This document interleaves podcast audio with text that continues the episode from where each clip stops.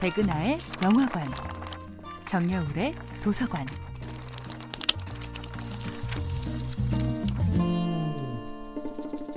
안녕하세요. 여러분들과 아름답고 풍요로운 책 이야기를 나누고 있는 작가 정여울입니다. 이번 주에 만나보고 있는 작품은 안델센의 인어공주입니다.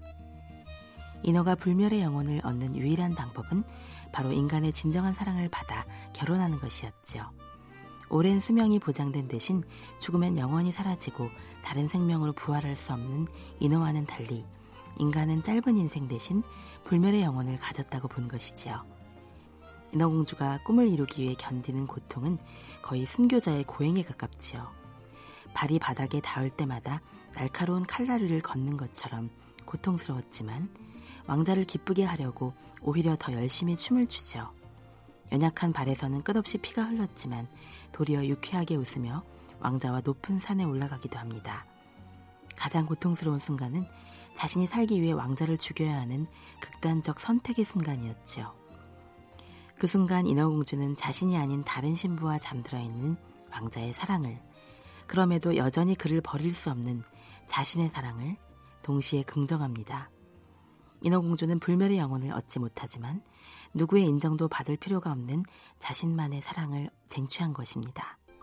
인간의 사랑에 의존하는 것이 아니라 자신의 사랑을 스스로 창조하고 사랑의 메아리가 되돌아오지 않아도 사랑을 증오하지 않는 그녀는 불멸의 영혼 대신 영혼의 존엄성을 얻은 것이 아닐까요?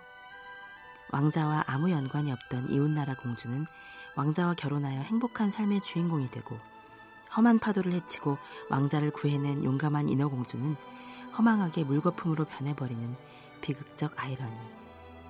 비극적 아이러니는 해피엔딩으로 포장할 수 없는 삶, 뜻밖의 불행으로 가득 찬 불합리한 삶 자체를 끌어안는 용기를 대가로 합니다. 굳이 왕자와 결혼하지 않아도, 굳이 행복해지지 않아도, 인어공주는 누구의 권위에도 호소하지 않고 자신의 꿈을 극한까지 밀어붙인 진정한 이야기의 주인공이 된 것입니다. 인어공주의 숨은 명장면 중 하나는 그녀가 처음으로 눈물을 흘릴 줄 알게 되는 장면입니다. 인어는 신체 구조상 눈물을 흘릴 수 없어 마음속으로만 울어야 했지만 왕자를 살려주고 물거품이 된 인어공주는 비로소 마음껏 눈물을 흘릴 수 있게 됩니다. 이 순간 인어공주는 비로소 인어들의 운명이나 인간의 운명에 구속되는 존재가 아니라 그 누구도 아닌 자신만의 삶을 쟁취한 것입니다. 정여울의 도서관이었습니다.